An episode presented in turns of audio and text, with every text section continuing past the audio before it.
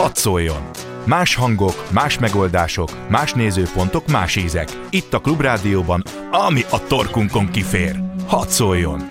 Hadd szóljon!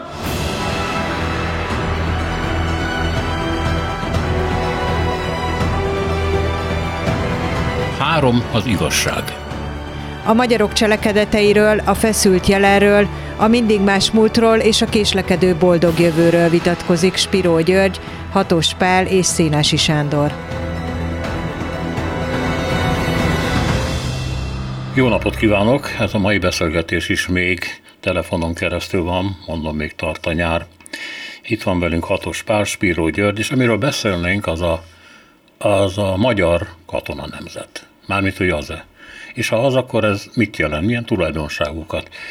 Nem tudom, eltévedhetünk el nemzeti karakter csúszós területére, és megkérdezhetjük, hogy mit jelent ez, mi épül be a nemzeti karakterbe egyáltalán. Van olyan, a fegyelem, a bajtársiasság, a kitartás, a győzelmi tudat, Szóval csupa olyan pozitívum, amivel a katonákat föl szokták vértezni, mert ugye bánatos katonát senki nem akar háborúba küldeni. Szóval mit jelent az, hogy mi katona nemzet vagyunk, és Mit jelent az, hogy nekünk vannak hőseink? Kik ezek a hősök, és mit képviselnek, és mitől lesz valaki hős? És egyáltalán van-e olyan, hogy katona nemzet, meg civil nemzet? Nagyon nem katona nemzet, nagyon olyan, aki, akinek semmi köze ahhoz, amit diadal, meg fényes szabja, meg vágtatás a rónákon át, ami egy ilyen elegáns, kicsit úri dolog, és kicsit fölötte van a világnak. Hát miért van fölötte? Mert a kezében van a hatalom, és még jól is néz ki a huszár, gyönyörű huszár mentéjében. Szóval mit gondolnak erről a, arról a fogalomról, ami egyre többször derül ki, vagy mondogatják politikusok is, de most velük nem foglalkozunk, csak azzal, hogy mondjuk van olyan politikus, aki azt mondja, hogy jó lenne, főleg így válságban katonamódra gondolkodni. Hát akkor itt biztos van valami, ami nagyon pozitív, nagyon használható a hétköznapokban, aminek a segítségével túl lehet élni. Mit gondolnak erről az egész ügyről? Hát elsősorban azt, hogy ugye a katona nemzet toposza itt a régiónkban, nyilvánvaló, hogy nem csak minket jellemez, ha belegondolunk a szerbekre, a szerbek, horvátok, de akár a románokra is, ugye a török alóli felszabadulás után ugye különleges katonai kerületeket szerveztek, és pont akik ellenálltak, azok a magyarok voltak a székelyek ennek a katonai rendbe való szervezésnek ugye a Madéfalvi veszedelem és a hozzá kapcsolódó menekülés, ugye az elcsángás, csángósodás, az pont ehhez kapcsolódik. De eszembe jut például az a dolog is, hogy mennyire egyedi ez a katona nemzeti tudat, öntudat, I. és Gyulának talán a Hunok Párizsban említi, hogy a Párizsi Cité Universitárben ugye igyekeztek bemutatni magukat ezek a kelet-európai fiatal emigránsok, diákok, csavargók, és, én, és, és ugye át ebbe az idegen környezetbe Párizs a 20-as évek elején, hát a világnak mindenképpen egyfajta főváros, a szellemi értelemben mindenképpen, és mindenki előhozakodik a bolgárok, a görögök, a szerbek azzal, hogy ők, ők, ők a kereszténység védő pajzsal ők védték meg, és mire se kerülne a sor, aki szintén ezt tervezte, inkább lemond arra, mert látja, hogy egyre inkább nevetségessé leszünk a franciák szemében erről. Tehát, hogy hogy van ebben egy olyan dolog, hogy egyedinek hisszük magunkat, miközben ez egyfajta sors Európának ebben a régiójában, de szinte mindenütt. Hát máig elfelejtjük, hogy Svájcban általános fegyverviselési kötelezettség van minden férfira, ha jól tudom, pontosan 60 éves korukig minden férfinek minden nyáron részt kell vennie kiképzésen, otthon fegyvert kell tartania.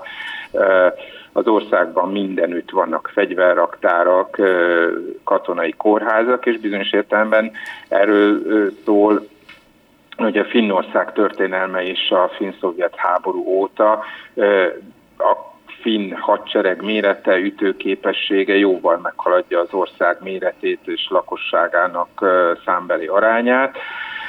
Miközben azt is hajlamosak vagyunk elfelejteni, egyébként ugye a Norman Stone írta meg, hogy a monarchiában, az osztrák-magyar monarchiában, hát jóval többet költöttek sörre, borra, dohányra, mint, mint, mint fegyverre, és hát ugye a magyar közjogi ellenzéki politika egyik vezérfonala volt, hogy a hadsereg fejlesztést akadályozta.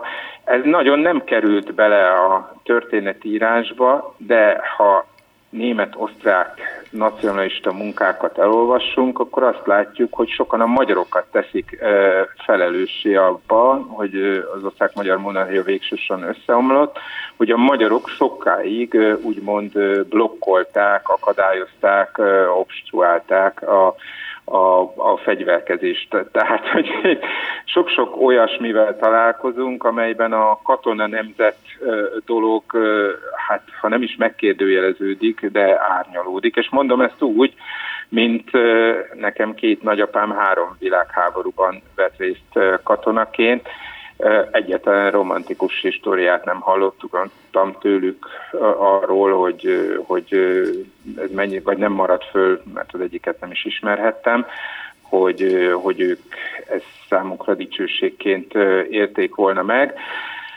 És akkor idézhetnénk a Mórici novellákat, egyebeket arról, hogy, hogy milyen kétélű fegyver ebben gondolkodni és hát nem kell persze pacifistának lenni, és nem kell a katonaságot elvetni. Nyilvánvaló, hogy az önvédelem az most például az ukránok iránti rokonszem pontosan abból táplálkozik, hogy ők úgymond egy katona nemzet, amely, amely a sokkal hatalmasabb agresszorral szemben megvédi magát.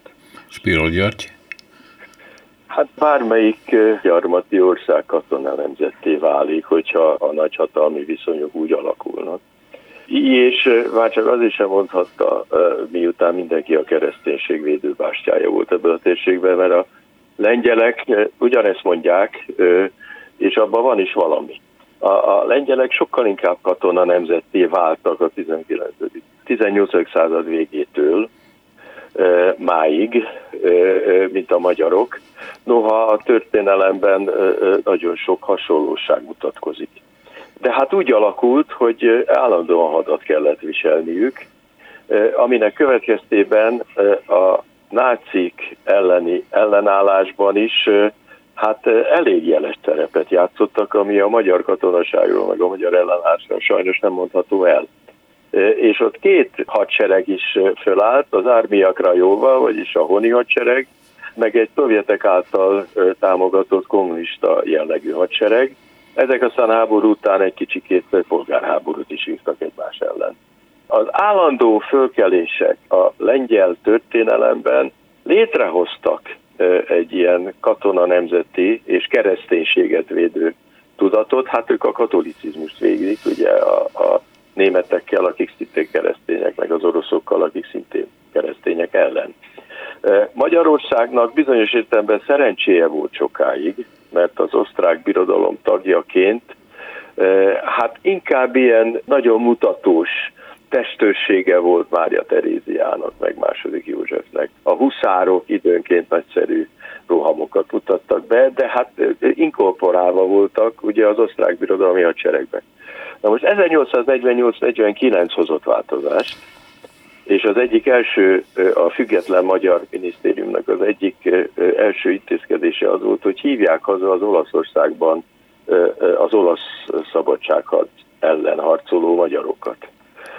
És attól kezdve ez, ez úgy megmaradt, hogy nehogy már magyarokat vessenek be osztrák érdekekért idegen földön és ez a monarchiában is éreztette a hatását. Na most kiváló magyar tábornokok, meg ezredesek, meg őrnagyok voltak, akik átlépve a szintén császári hadseregből a királyi magyar hadseregbe, egészen 1848. szeptemberig teljesen jogosan számítottak arra, hogy ők törvényesen hadakoznak. Hát utána egy kicsit megváltozott a helyzet, de akkor már a Jelasicsék jöttek, Vintis Gréc jött, és érdekes módon a Jelasics féle népfelkelő hadsereg az részben magyarokból állt, mert nem teljesen ment végbe a jobbágy felszabadítás, pontosabban a kárpotlás elhúzódása miatt egy csomó földhöz, amihez hozzá kellett volna jutatni őket, nem jutottak hozzá, és a Jelasics azt mondta, hogy ő megadja ezeket a földeket.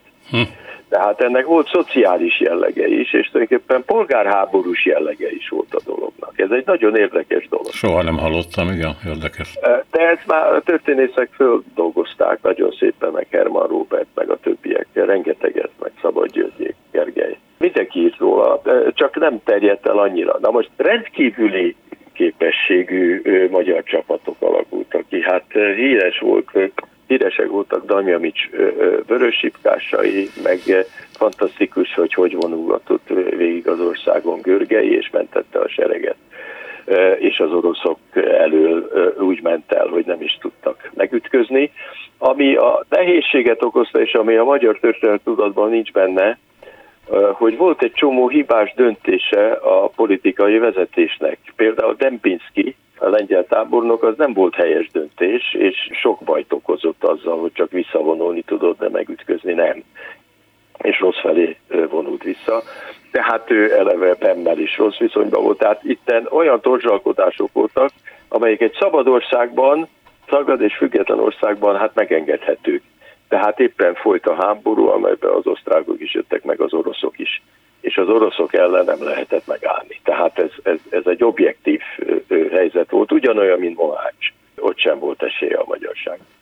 Na most utána, amikor besorozták a magyarokat közlegényként az osztrák hadseregbe, már akit nem vittek el várbörtönbe, kusterbe vagy máshová, és akit nem akasztottak föl, utána azért lankadt ez a, ez a lelkesedés, és utána ugye az emigránsok azok részt vettek a Garibaldi mellett az olasz felszabadulási háborúban, részt vettek az amerikai polgárháborúban, tehát kiképzett nagyszerű mérnökök és hadvezérek voltak közöttük. Tehát remekül képzett emberek voltak közöttük, és ez egy nemzetközi társaság volt, amely Magyarországét harcolt. Hát az aradi vértanokat megnézzük, hát a fele nem itt tudott magyarul. Igen, igen, igen. Mert német volt a vezényleti nyelv. De politikailag magyarok lettek. Mármint a hát szabad... azok lettek, igen. igen, az a szabadságharcosok lettek, úgy alakult. De hozzá kell tennem, hogy a korábbi évszázadok is érdekesek ebből a szempontból. Például Hunyadi János. Egészen biztos, hogy nagyszerű hadvezér volt Hunyadi János, mert hát azért többször verte meg a törököt, és Nándor Fehérvár alól elűzte őket. Na most nem tudjuk, hogy akkor mi volt a vezényleti nyelv.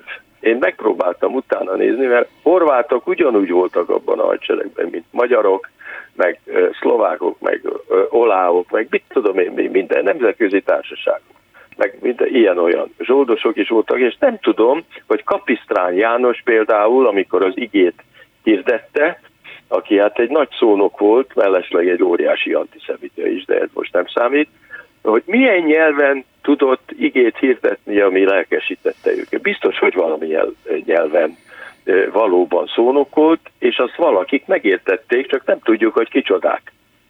Ez egy nagyon érdekes kérdés. Mátyás se volt tehetségtelen hadvezér, csak nem mindig a török ellen vitézkedett, mert voltak egyéb tervei, és elfoglalta Bécset. Hát nem kellett volna.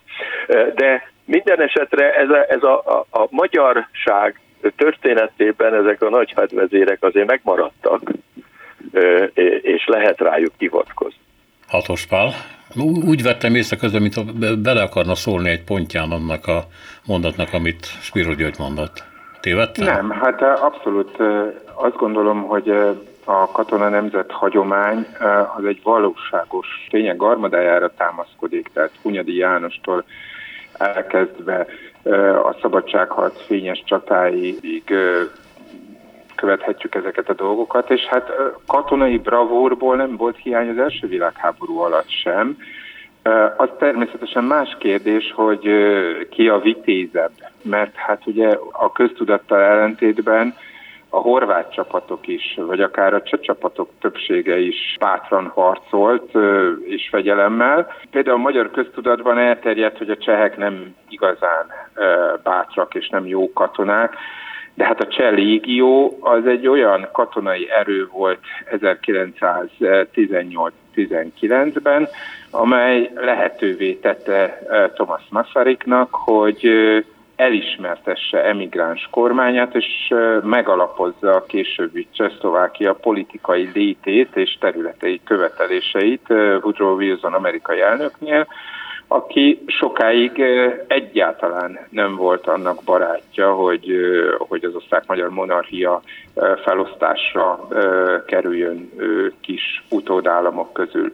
Mi kellett hozzá? A cseh katonai teljesítmény messze Szibériában, nyilvánvaló polgárháborús körülmények között, ahol egyébként érdekes fordulat, a vörösöket nagyon sokszor magyar katonák jelentették, azok a magyar hadifoglyok, akik a februári, majd a október végi, novemberi bolsevik forradalom után tömegesen csatlakoztak a vörös hadsereghez, vagy kényszerből, vagy szabadulás remélve, és sokszor szembe találták magukat a, csehekkel. Tehát egyfajta cseh-magyar háború is zajlott 1918-ban Szer, vagy Szibériában.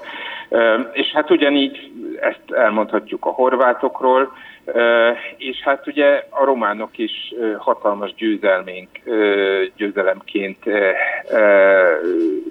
tartják számon azt, hogy 1919-ben ugye be tudtak vonulni Budapestre, összeroskasztották a, a, ugye a magyar vörös hadsereget, amelynek hát a vezetői között későbbi vezérkari főnökök, tábornokok voltak Vers Henriktől elkezdve Szombathelyi Ferencig. Tehát nagyon sok a valós katonai teljesítmény, de a, az egyoldalú mitológizálás eltakarja azokat a tényeket, amelyeket kevéssé szeretünk, hogy is mondjam, tudomásul venni. Itt van Bem, Bemapó, aki ugye lengyel volt, de hát ugye a szívünknek oly kedvesen magyarrá lett az erdélyi hadjáratban, nem utolsó sorban Petőfi Sándor miatt. Itt van a Piski csata, amelyben valóban hatalmas katonai bravúrt hajtott végre a sokkal számosabb ellennel szemben. Jóval kevésbé szívesen emlékezünk, és háttérbe szorítjuk Bemet, meg a, a lóról leesése gondolkozunk, amikor a döntő csata 1849. augusztus 9-én Temesváron a császári királyi hadseregtől szintén Ben vezette a magyar csapatokat, éppen felváltotta a Dembinskit, és a számbeli fölényben lévő magyar csapatok ö, súlyosan kicsap, ö, kikaptak ö, a hajnaú által irányított ö, osztrák seregektől. Ezt kevéssé szoktuk hangsúlyozni, hogy például a Temesvári csatában számbeli föl, fölényben kaptak ki a magyarok, és hát ez a magyar hadtörténelem számára legalább akkora kudarc, mint a magyar sporttörténelem számára a Berni ugye, döntő, a, amelyet ugye a németekkel szemben elveszítettünk. Hát válogatunk a csaták között bezzeg, mondják, de ez már a történészek bűne, hogy sikerült a pozsonyi csatát, a 907-eset eltitkolni a magyarok elő, pedig ott aztán tényleg győztünk. Valamire nem akarunk emlékezni, valamit eltagadunk a nemzettől. Mit szól az a történész egyébként, hogy bűnösnek találtatik ebben? Hát ez konkrétan bebizonyosodott, hogy a pozsonyi csatáról sokat is írtak, illetve amennyit meg lehetett írni, azt megírtak a történészek. Az más kérdés, hogy nem tették olyan piedesztára, amelyre egyrészt nem az ő szerepük, hogy föltegyék ezt a csatát, amelyről azért viszonylag keveset lehet tudni. Másrészt, másrészt nem a szerepük az, hogy, hogy olyan mértékben alakítsák a magyar történelmet, amelyben, amelyben gyakorlatilag egy egyedül álló, mindenek felett álló nemzet vagyunk. Az más kérdés persze, hogy a katona nemzet toposza bizonyosan összekapcsolódik a nemzet kiválóságával, a nemzet jóságával, a nemzeti vitézségével, és ebben a magyarok nem állnak ellen. Tehát akármilyen nemzet, mégiscsak a nemzeti kiválasztottság tudatra kell, hogy épüljön, és ez nem a mi hibánk, hogy az amerikaiaknak ez jobban megy. A magyar ö, nemzeti önelégültségnél semmennyivel sem, hogy is mondjam, rokonszenvesebb az amerikai felsőbbrendűségi tudat, vagy éppen az angol, vagy a francia. És ha belegondolunk, hogy mekkora igazságtalanság az, hogy Franciaország második világháború győztes hatalomként fejezhette be, miközben már ez már teljesen világos, hogy katonai ellenállás az gyakorlatilag névleges volt. A partizán mozgalom, az úgynevezett híres makizár, az irodalmilag lett feltupírozva, és hogy kevesebb, mint 2000 német közigazgatási tisztviselőnek kellett egész Franciaországban jelen lenni, ahhoz, hogy Franciaország gyakorlatilag teljesen beilleszkedett az új náci Európába 1940 és 44 között. Ugye a későbbi köztársasági elnök François Mitterrand is viszonylag későn kapcsolt abban a tekintetben, hogy mikor állt át ellenállóknak. Tehát azt szeretném ezzel mondani, hogy a magyarok nem állnak egyedül abban, hogy igyekeznek a pozitívumokat erős színekkel, a negatívumokat meg halvány színekkel felrajzolni, mert a nemzeti hazugság például modern Franciaország történetét is meghatározza. Csak kicsit kínos, mert picit nevetséges, amikor mondjuk a, az angol beképzeltség mögül már régóta hiányzik a birodalom, és egy kis középhatalommal, jó nem kicsi, egy középhatalommal kell szembenézni.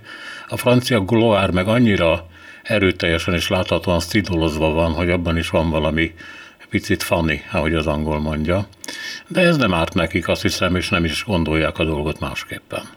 Én egy kicsit maradnék a térségben, mert itt összehasonlítható. Elég döntő, hogy a második világháborút ki hogyan végezte. Szlovákok is nagyon sokáig együttműködtek a németekkel, a Csiszóféle fasiszta állam, de aztán csak kitalálták az SMP-t, a Szlovenszki Národnyi Pavstányét és csak sikerült bizonyítaniuk valamilyen módon, hogy ők ellenálltak, és a németek ellen fordultak. Geniálisan kiugrottak augusztus 23-án. És Hortinak nem sikerült, ez nagyon nagy baj. Ez rendkívül nagy baj, mert aztán meghatározta a következő évtizedeket, talán máig. Ha valamit erősíteni kéne, akkor azt a tudatot, hogy igenis volt magyar ellenállás, nagyon kis létszámú, de akkor azokat ünnepelni kéne.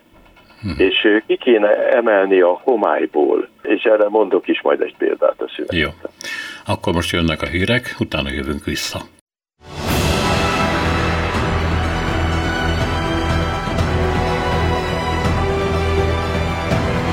Három az igazság a magyarok cselekedeteiről, a feszült jelenről, a mindig más múltról és a késlekedő boldog jövőről vitatkozik Spiró György, Kéri László és Szénási Sándor.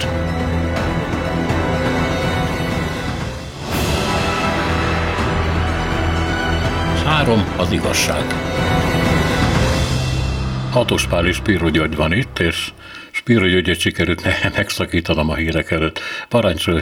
Van egy Stollár Béla utca Budapesten a nyugati pályaudvar közelében. Ez Klotiz utca volt valamikor. Nem látom, hogy az emléktáblán kívül, ami ott van a, azt hiszem a 22-es házon, hogy azon kívül lenne emlékezete ennek a csoportnak.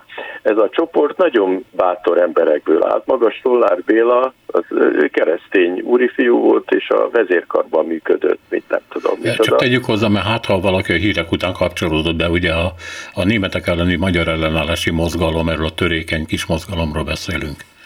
Igen. Béreltek egy lakást ottan a legfelső emeleten. Ott gyülekeztek, és onnan mentek ki, egy maguk által kreált, elképzelt és kreált, nem egészen a nyilasokére emlékeztető egyenruhában, és igazoltattak végig a nagykörúton, és elvettek igazolványokat, meg a fegyvereket, meg elképesztő dolgokat műveltek. Azért voltak ott, mert az Athenaeum nyomda volt szemben, és hamis igazolványokat gyártottak.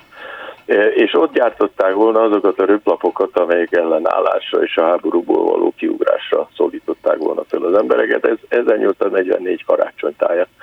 És hát aztán lebuktak, mert a följelentette őket a házmester és elég sokan meg tudtak lógni a tetőkön keresztül az akkori berlini térig, Stollár Bélát menet közben lelőtték. De voltak ilyen emberek, Tarcsai Vilmos, meg még mondhatnék neveket, és nem ismeretes az ő történetük, és hogy milyen bátor emberek voltak. Azt Ez hiszem, hogy Szabó, Szabó Magda Abigéje szól erről, hogyha itt a tömegkultúrában jártas hallgatókat ez érdekli. Sajnos az Abigail az tele van hazugsággal. Nagyon sajnálom, hogy ez kell róla. Ügyes mű, meg nagy sikerű tévésorozat készült belőle, egy szó nem lehetett tehát olyan dolgok vannak benne, amelyekkel merül be hazugok. Jó, sajnálom. Hatos. Szabó Magda, bocsánat, Igen. Szabó Magdát fölmentett. Van neki egy verses regénye, ami 40 után írt. Bárány Boldizsár? Nem, egy verses regény, most nem jut eszembe a címe. Nagyon jó. Nagyon jó mű. Igaz mű a háború alatt, meg a játszódik 44-45-ben. Nagyon jó mű, ezt kéne elolvasni érted. Majd uh-huh. meg bemondom a címét, amikor legközelebb találkozunk. Jó. E, hatos pál? Nagyon érdekes, amit Spiro György mond az ellenállásról, és valójában az ellenállás eredményessége kapcsán nemrégiben jelent meg egy nagyon érdekes könyv, szakmunka, Barta Ákos fiatal történész írta, a Véres város az a címe, amely feltérképezte, utána járt a legkisebb, legeldugottabb levéltári dokumentumoknak, emlékezéseknek is, hogy nagyon sokan, sokféle szempontból álltak szembe a, a német megszállással, és ez az ellenállás története bizonyos értelemben félreismert, ugye, mert, mert a 1945 után ezt a kommunista mozgalomban próbálták és mondjam, monopolizálni, amelyet ugye sok-sok más hazugság is kísért. Az antifasizmus mítosza alatt ugye azért volt egy állami elhallgatása, elhallgattatása a, a soának, a holokausznak. Hát most is sümegen voltam nem régiben Ugye ott az elpusztított sümegi zsidóság emléktábláját ugye valamikor a 60-as, 70-es években felállították, a fasizmus áldozataiként emlékeznek meg róluk.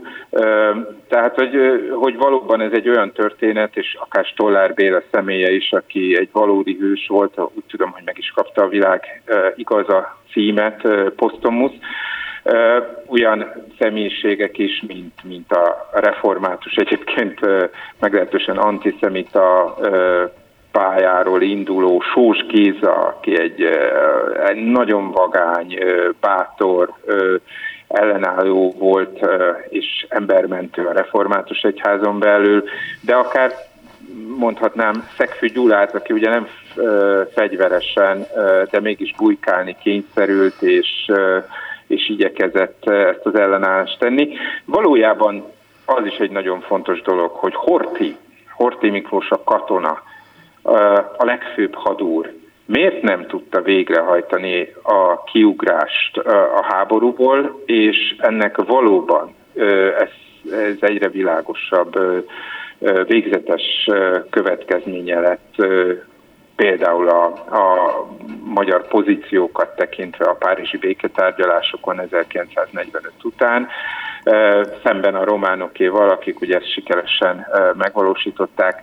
Mennyiben ez Horti tehetetlenségének a hibája, mennyiben annak a fajta tisztikarnak, amely fölött ő neki már nem volt igazi befolyása, amely inkább a németekben hitt mint a saját legfőbb parancsnokában. Ez is, ez is egyébként egy olyan kérdése a magyar történelmnek, amelyet kevéssé nézünk meg. Egy katona állt az ország élén, mint katona nyerte el az országmentő mítoszt, és ezért lehetett Magyarország kormányzója egy egész korszak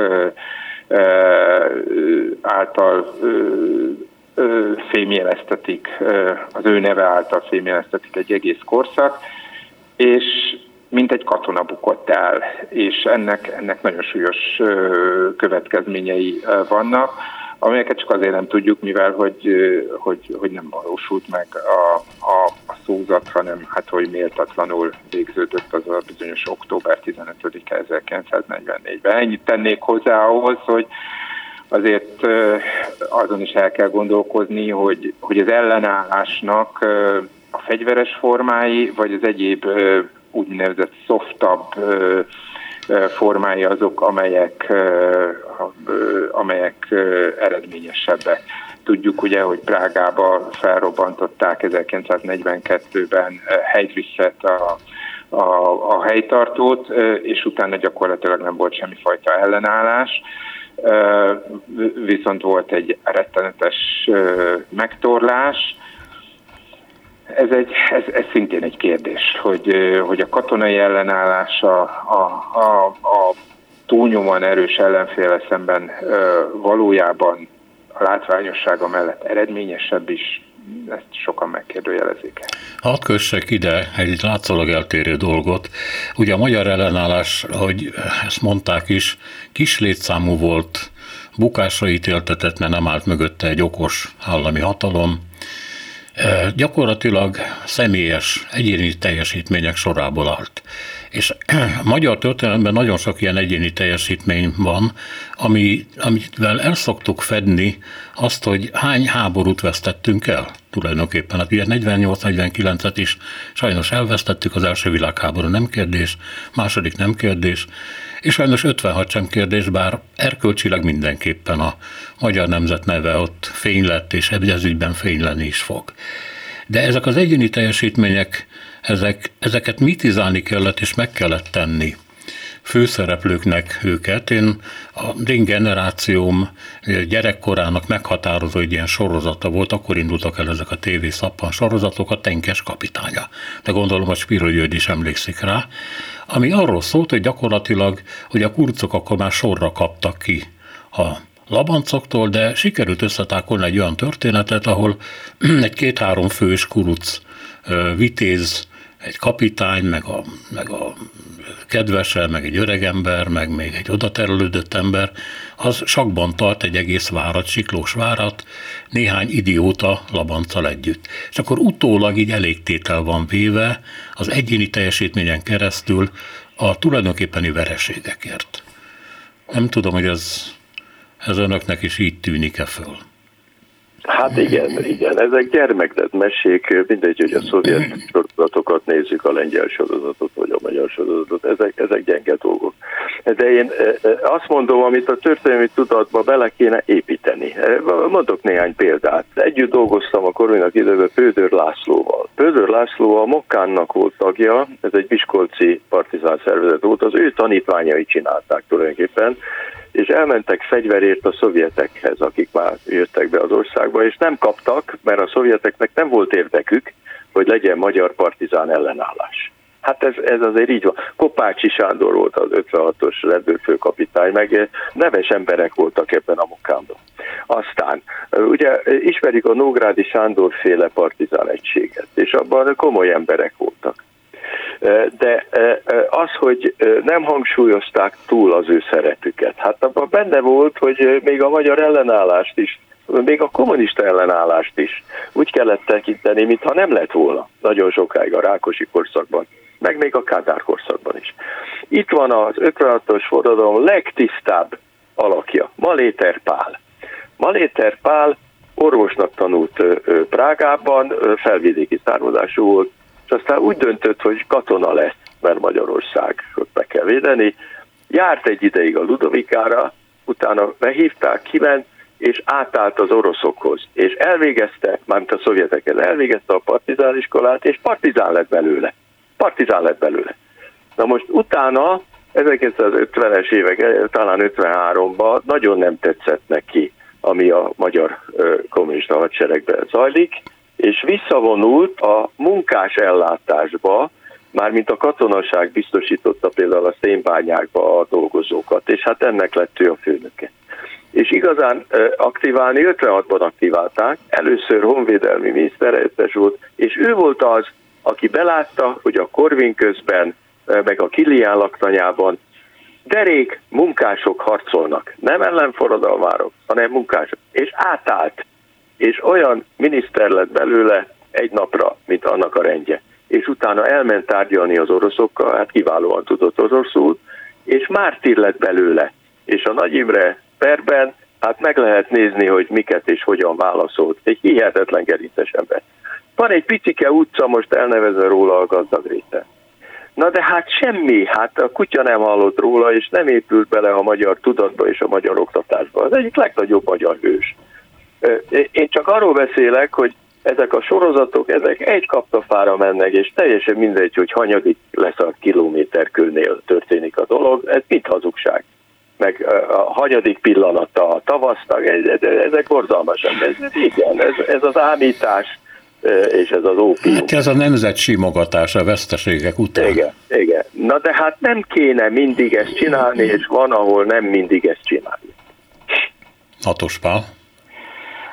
Én visszatérnék a vereség és a győzelem ellentét párjára, és eszembe jut, ugye nemrég jártam megint Kőszegen, ott, ahol ugye az a katonai főreáliskola működött, ahonnan ugye a Ottli Géza is elindult, illetve hát az ő híres nem vált barátja, aki szintén egy ígéretes novellista volt, Őrlei István, és akit ugye 45-ben egy bomba ő ölt meg valószínűleg egy szovjet bomba egy, a pince előtt, és hogy, és hogy ugye az iskola a határon, ami hát mégiscsak egy meghatározó műve a 20. századi magyar irodalomnak, és hát bizonyos értelemben egyedülálló műve is, ez egy, ez egy katonafiúnak a szabadulás története. Most tudom, az elején talán ott vannak a császár fürdőben Szeredi Danival, és valami olyasmit ír le, hogy már 27 éve érzem a szabadság mámorát, azt, hogy ott hagyta az iskolát, és, és hátat fordított a katonai pályának. És, és írja ezt egy katona, aki egyébként szintén rendesen, mert Oszlik szintén Vas Istvánt mentette a, a, a háború alatt, tehát ő is a, a vészkorszak hónapjaiban, tehát ő is azért kivette a részét, nem volt egy gyáva ember, nem azért hagyta ott a katonaságot.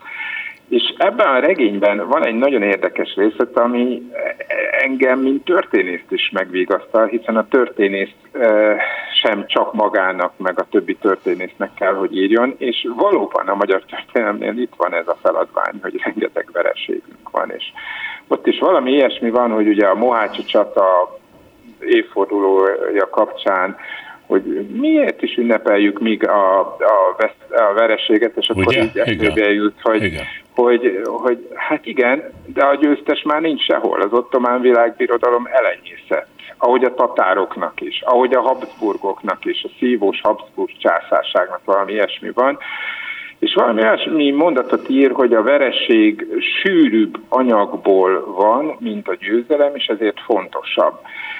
Nem tudom, hogy ez az igazság, amit Ottlik leírt, ez mindenki számára elér, emészthető, hiszen a sűrűbb ételek nem mindenki számára emészthetők, de számomra egyébként abszolút útravalót adott, amikor harmadikos gimnazista koromban elhatároztam, hogy történész leszek, hogy igen, akár egy ilyen ország történelmét is érdemes kutatni, amelyben több a vereség, mint a győzelem. Ha tanulnak belőle.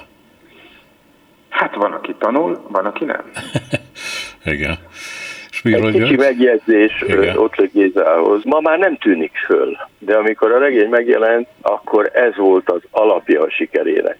Hogy ez a beszélgetés, ez a kerettörténet, hogy mikor zajlik a császár 57-58, igen. Nem, 58. június 16-án játszódik ez a... Ja, igen. Ki lehet Nagy következtetni. Igen. Tehát amik Nagy Imréket felakasztják. Igen. E, egy olyan igen. plusz tudást adott akkor, ami már nincs meg. Már nemzedékek óta nem tudják, hogy mikor játszódik ez a jelenet, és hogy ez mit jelentett. Tehát bele van valami titkolva, amit nem várhatunk tulajdonképpen egy ma is érvényes regénytől, ami akkor nagyon-nagyon sokat jelentett. Na most ez, ez bizonyos értelemben az összekacsintás és a sorok között olvasás, ez is az illúzió vesztés ellen hat, tehát hogy értjük mi egymást a szóból, és akkor is, amikor nagyon szigorú cenzúra van, akkor is valami kis összekacsintás lehetséges.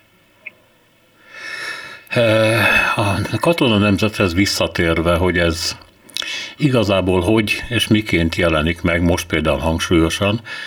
Én voltam katona. Azt kell mondanom, hogy sajnos, mert hát időt vesztegettem el az életemből teljesen értelmetlenül, miközben egy viszonylag szórakoztató helyen voltam Pápán, vadászrepülőknél, tehát nem hason kúszva kellett szöges drótok alatt mászni, hanem ott voltak ezek az érdekes repülőgépek, ezeket kellett kiszolgálni, stb. stb. De hát akkor is elvesztegetett idő. Na de milyen volt katonának lenni? A Kádárkor Magyarországán, hát nagyon vacak, és nem csak azért, mert bennültünk a laktanyába, hanem amikor kijöttünk, tudtuk, hogy a lányok velünk nem állnak szóba. Katonával nem állnak szóba. És közben az ember olvasta, tudom én, a Noszti fiúban, meg másban is, hogy hát a deli vitézekkel, a katonákkal, jó, hát igazok, azok tisztek lehettek, hát a lányok bomlottak utánuk. De a katonának a Kádár nem volt becsülete, nem volt, nem volt semmi, amire azt lehetett mondani. Tehát olyan, olyan tulajdonságú birtokosa, már ilyen tulajdonság birtokába jut, amikor bevonultatják, meg alakiztatják, ami miatt egy nagyon érdekes fickó lehet. Nem vagyok illetékes, mert nem voltam katona, Aha. alkalmatlan vagyok. Sok mindenre, de arra is alkalmatlan. Hát gondolom, hogy hatos pár sem volt katona. Én sem voltam katona, én a rendszerváltásnak köszönhetem, hogy nem voltam katona. 1989-ben felvételiztem a bölcsészkarra, már maga csoda volt, hogy a Bencés gimnáziumból felvettek, hozzá felvettek magyar történelem szakra. Valami furcsa döntés kapcsán mindazokat, akiket a bölcsészkarra vettek föl, nem vitték el előfelvételisnek, míg a TTK-ra felvitt, felvett tehát természettudományos, illetve a Műszaki Egyetemre felvett évfolyamtársaimat, osztálytársaimat mind elvitték.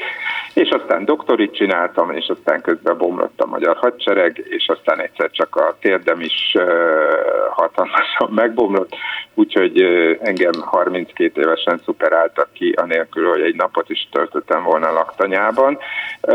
Nem bánom, mert ezeket a történeteket, amelyet most Sándor, Szénesi Sándor elmondott, hallottam a családban, ahol néhány évvel idősebb unokatestvéreim mind voltak katonák, és senki sem jött haza lelkesedéssel, hanem az értelmetlenségi érzésével. Nyilvánvaló, hogy ez a magyar néphadsereg a 80-as években, amelyet ugye szép színésznőkkel, mint a Kovács Adél örökítettek meg az Angyalbőrbe című sorozatban, az, az, az önmagának is a paródiája volt, de már paródia volt akkor is, amikor ugye az 50-es években a hatalmas léptékű hát fejlesztését megkezdték. Ettől függetlenül egy ütőképes magyar hadsereg gondolata nyilvánvalóan egy felelősségteljes politikus szótárából vagy stratégiai tervéből nem hiányozhat. Amit mi tehetünk, pontosan rávilágíthatunk arra, hogy a magyar történelemben, illetve hát ugye a magyar, és mondjam, a, magyar emlékezetben a katona nemzet toposzának nem csak pozitív, hanem ironikus és néha kifejezetten szomorú konnotáció is vannak. Spiro György? Hát a magyar irodalom nem nagyon örökítette meg az első világháborút, és a másodikot sem nagyon. Az első világháborúról körülbelül a legjobb az, amit a Tersánszki Józsi Jenő itt, és viszontlátás a drága a címe, ez egy kis regény. De a monarchia, mert azon belül voltunk mi valamennyien, és a monarchián belül a magyar katonaság szenvedte el az egyik legnagyobb veszteséget. Hát 660 ezer halott, és 800 ezer sebesült, akik közül sokan nyomorékok maradtak egész életükre. Ez a negyedik hely az első világháborús veszteségek között, és a második világháborúban is rendkívül súlyos veszteség volt. katonákban is, polgári lakosságban is, tehát nagyon rosszul jártunk mi. Azért a legjobb mű, ami erről szól, az mindenképpen Jaroszláv Pasek Csvejk című műve. Mert az összes modern hadseregről szóló mű ugyanerről szól, csak gyengébb.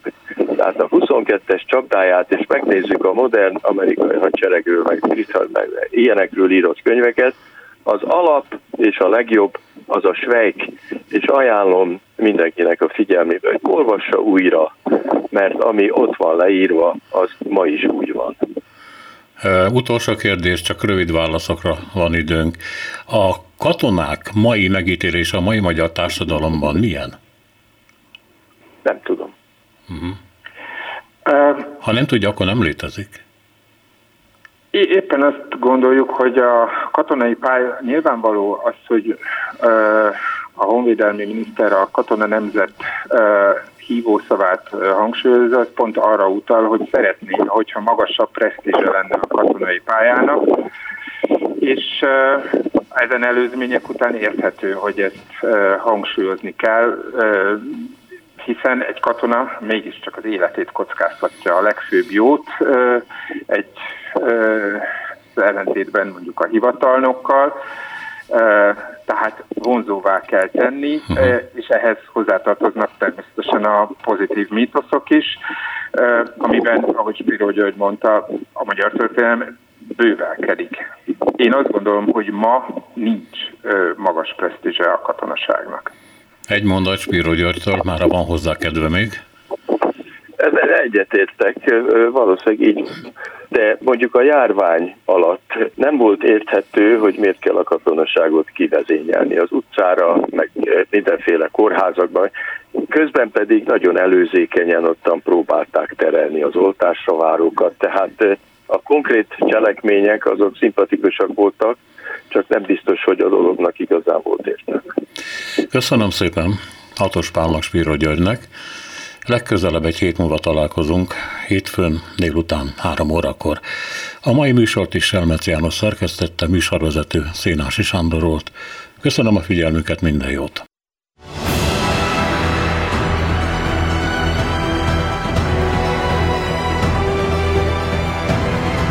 Három az igazság.